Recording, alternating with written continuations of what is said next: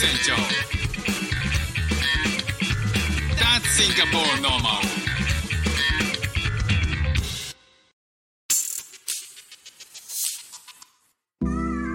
どうも副船長ですシンガポールで4歳と5歳の息子の子育てをしている主婦です。このチャンネルは子育ての話や英語学習の話海外生活で面白いと感じた日本との文化や価値観の違いそこから改めて感じた日本のすごいところなんかをお話ししております。さあの海外に来て、まあ、シンガポールに住み始めて、えーいろんなレストランとかねあのカフェとかで食事をする経験があのたくさんできたんですけどその時に、まあ、日本と結構違うなって思ったのが、えー店員さんの呼び方。えっ、となんかあの注文する時に店員さん呼ぶじゃないですか。その時の方法が結構違うんだなっていうことでこう日本にいた時のあの頼み方というかねあの店員さんの呼び方を最初してたんですけど最初ねあのそれをやってて周りの人がどうも同じことやってないっていうのでであ調べたら どうやらそれは違うらしいっていう日本特有の呼び方らしいということで気づいて、え修正したんですけどね、まあ、2年住んでますけど未だになれないですね。まあ、どう違うかっていうことなんですけど、まあ、日本だと結構こう「すいません」とか「あのお願いします」とか結構大きな声で店員さん呼ぶっていうのが普通だったんですよね。ただそれが、えーシンガポールだとですね、えー基本なんかあんまりそう大声で店員さん呼ばないと。あの基本は店員さんは巡回してたり客席を見ているので、えーその店員さんと目が目を合わせるっていう目を合わせて、えーこっちを向いて目があったらなんか手あげるとかそういう感じなんですよね。で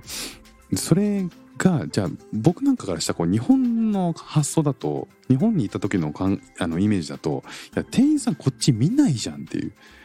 全然見てくれないじゃんっていうふうに思ってたから思ってるから呼ぶじゃないですか声をかけてこっちにこっちに注意を向けるっていうことをやるんだけどいやどうなの？それ目があったらいいけど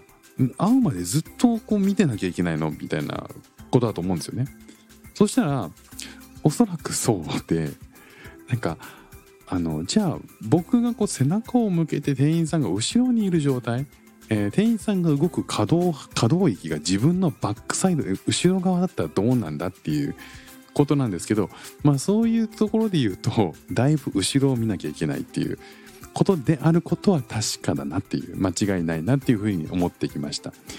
であのまあいろんなね国の方とこう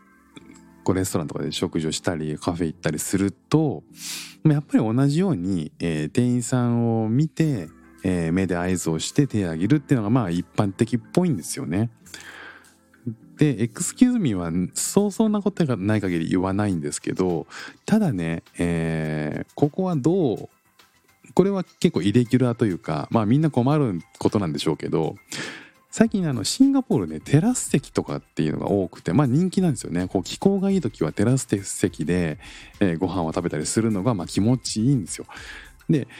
テラス席にあの自分で選んだりとか案内されたりとかした時にテラス席はホール席ほど、え店員さんが順繰りしてこないっていうあのスポットなんですよね。でそれが、えー人人気の時間帯だったらテラス席にもたくさん人がいるんですけど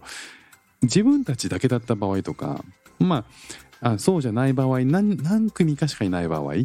でその組何組かはもうすでになんかいろいろ注文を終えていて、えー中でバタバタしているような状態の時ってなかなかこうテラス席に出てこないっていう状況が生まれて今待てど暮らせど店員さん来ないぞっていうことがたまにあるんですよね。まあ、そういう時に「おちょちょっとすいません」とかあ「注文お願いします」みたいなことを大きな声で言うこともなく、えーなんか友人のあの外国人さんは呼びに行ってましたねあの店員さんをね。まあ、そういう呼びそのオーダーの仕方をするってことはやっぱり大声でこう呼びつけるってことはしないんだなっていうのはまあなんとなくねこう体験実体験としてあるので、まあ、一応そういうふうにするようにしてます。